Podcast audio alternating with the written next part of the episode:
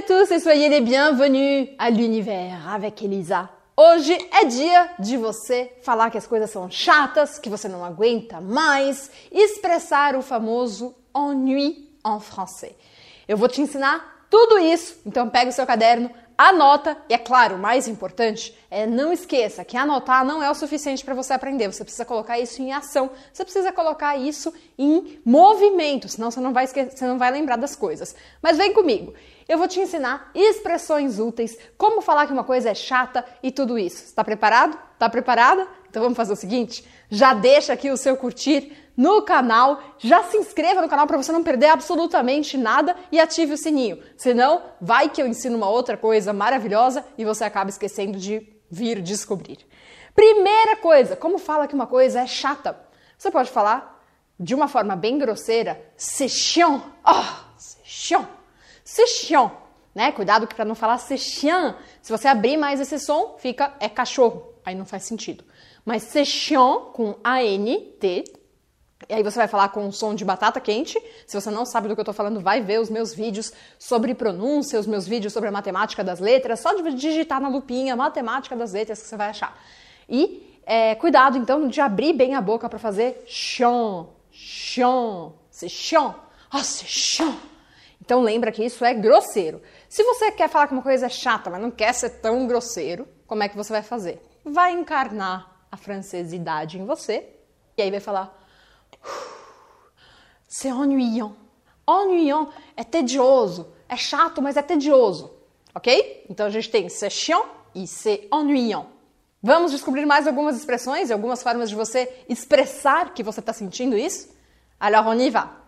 Ainda se você acha uma coisa ennuyeuse, ou seja, quando você fala c'est ennuyant, ou ainda você pode falar também c'est ennuyeux, ennuyeux, tá? Você pode dizer que uma coisa é ennuyeux ou ennuyeuse, dependendo se é feminino ou masculino. Mas você pode falar também quel ennui. Oh, quel ennui. Quel ennui. Esse quel, que seria qual em português, na verdade aqui mostra que eu estou aumentando essa sensação. Quel ennui. Quel ennui. Agora, se uma coisa simplesmente não é interessante, você pode simplesmente dizer c'est pas intéressant. C'est pas intéressant. Ah non, ce film, c'est pas intéressant. Il est pas intéressant. Ela é pas interessante. Lembre também que, como é um adjetivo, a gente está falando aqui de adjetivos, você pode colocar no feminino, masculino, plural, etc. Agora, eu sei que você quer ser ainda mais grosseiro ou grosseira, porque está dentro de você, né? Vai falar sério. Ou então você quer encarnar aquele bem, aquele francês, aquela francesa bem grosseirona. Aí você vai falar assim: Qu'est-ce que je m'emmerde? Olha lá, qu'est-ce que je m'emmerde? O que, que isso quer dizer? Como eu tô me enchendo o saco. Qu'est-ce que je m'emmerde? E ainda tem uma outra expressão que eu, Elisa, nunca uso, mas você pode ouvir por aí, que é la barba. Oh, la barba. La barba. Se a Elisa não tivesse te explicado isso, se alguém chegasse para você e falasse la barba, aí você ia traduzir literalmente e ia falar, hã? Barba? La barba. Pois é, a barba. Mas, na verdade, isso significa que a coisa é chata demais. Que saco, que chato. Olha, barba. Olha, barba! Finalmente, se você quer simplesmente falar que você está se enchendo, que você não tem nada para fazer, que você está entediado entediada, você pode falar, por exemplo, ce travail m'ennuie. Ce travail m'ennuie. Cette vidéo m'ennuie. Espero que você não fale isso. Cette vidéo m'ennuie. Ou ainda, je m'embête. Je m'embête. Ou seja, você não tem nada legal para fazer. Je m'embête.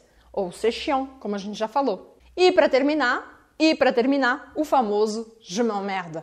Je m'emmerde. Você vê que os franceses gostam muito dessa palavra merda e eles transformam até em je m'emmerde, como se fosse um verbo.